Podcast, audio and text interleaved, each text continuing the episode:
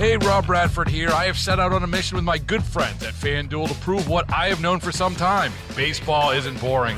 Now I have a daily podcast to prove it with some of the most notable people in the baseball world screaming baseball isn't boring from the mountaintops or at least agreeing to come on our show. Players, managers, GMs, and yes, even the commissioner of baseball, Rob Manfred. It has been a constant wave of baseball's most powerful voices. So join the revolution, subscribe, and soak in Baseball Isn't Boring. Listen on your Audacy app or wherever you get your podcast. You'll be glad you did. This past state fair, Minnesota House of Representatives had a poll uh, that they were taking with state fair goers.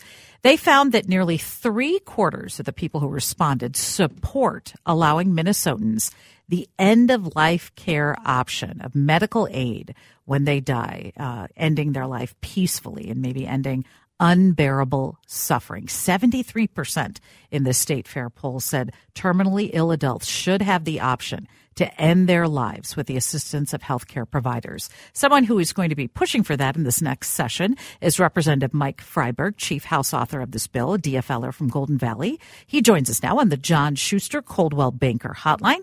Representative Freiberg, thanks so much for joining us. First of all, Give us your just your passion about this topic. Why do you feel that people should be able to make this decision of ending their life, especially when they're suffering so much? Yeah, well, this, uh, first of all, thank you for having me. Um, this legislative session, we have passed bills uh, that emphasize personal autonomy, uh, you know, whether you're talking about the Reproductive Freedom Act um, or other bills along those lines. So, in my mind, um, autonomy at the end of life is equally important. And I've heard very difficult stories from so many Minnesotans. Some have dealt with loved ones dealing with unimaginable suffering at the end of their life, some have terminal diseases themselves and want an option to end their suffering when it becomes unbearable to them. So, you know, it's not a light topic, but just the more I've heard from Minnesotans about this, the more I've been convinced this is the right thing to do. And as you pointed out, this is something that Minnesotans want. So this bill just gives them an option, and I can kind of,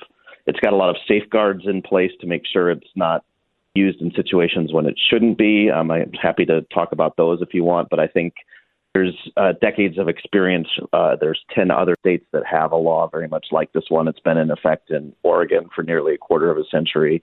Um, and it uh, just the data shows that it works um, and it gives people an option that just emphasizes their their autonomy. Okay, and I do have a lot of questions regarding how this would work and how to avoid a situation where it could be very, you know, not a good deal. So first off, how does it work in the other states that you just mentioned right there? What happens if someone comes to a point in their life and say says I just I can't do this anymore? What is the process like in these other states and how would what you are proposing work here?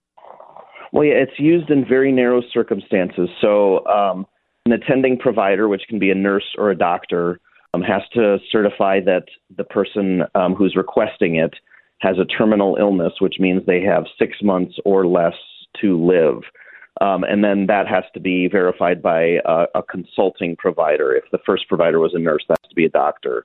Um, and then, so assuming that's the, that that's been certified, they have to verify also that they are of sound mind. They have mental capability. So people with Alzheimer's do not qualify for this.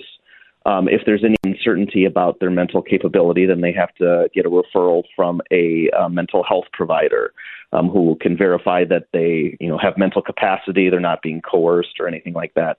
Then, assuming those conditions are met, then the attending provider can prescribe a medication uh, that the person has to be able to self-administer uh, that would end their own life. So they can't be given an injection or anything like that. That's another thing that people have expressed concerns about. So the data, you know, primarily from Oregon, where it's been in effect for 24 years, shows that it's primarily people with ALS, uh, with certain types of cancer and certain lung terminal lung diseases who use this. Um, so this just gives them another option at the end of their life, um, and it's it's really pretty much only you know sometimes people will make slippery slope type arguments, but every state that's passed it um, in the United States anyway has kept the, those basic requirements in place, and the that I've introduced is modeled um, pretty much verbatim after those bills. You often hear, you know, when someone is diagnosed with a terminal illness, they'll say six months, but sometimes they live longer than that. Is this, and I know you just mentioned slippery slope, but, you know, is this is that kind of a danger of, you know, maybe cutting someone's life short when they maybe could have lived longer? Is there some thought to that about how that would work? And would there be doctors who might be concerned about this? Well, I mean, sometimes doctors do overestimate the the prognosis. I mean, if anybody's living longer, that's that's a great thing. I mean, we we want them to. So, like, uh, but you know, when it comes down to it, we just have to trust our medical professionals to give the best. You know, that's what we do. We we trust that they're um, you know making uh, the diagnosis within the best of their capability. Um, so um, it, it can happen, but uh, you know, it, it's it, at the end of the day, it's up to the person to decide when it's you know when it's no longer bearable for them, basically. So, this news conference you're having today, and you talked about it, some of these people who have been diagnosed with uh, malignant brain cancer and other things, they want this right. I'm assuming it's going to be a pretty emotional news conference when you especially hear from these people who are in the middle of this and dealing with this. Yeah, we, yeah, no, I've heard just very. Um, it's it's kind of an emotionally draining topic to work on at times. I mean, I've heard very difficult stories from people. You'll hear, um, yeah, you will hear stories from people who are going through this at the news conference, and then we're also there, we're actually having a bill hearing on it at one o'clock also, and that that's going to be four hours long. Um, I know a lot of people have signed up to testify.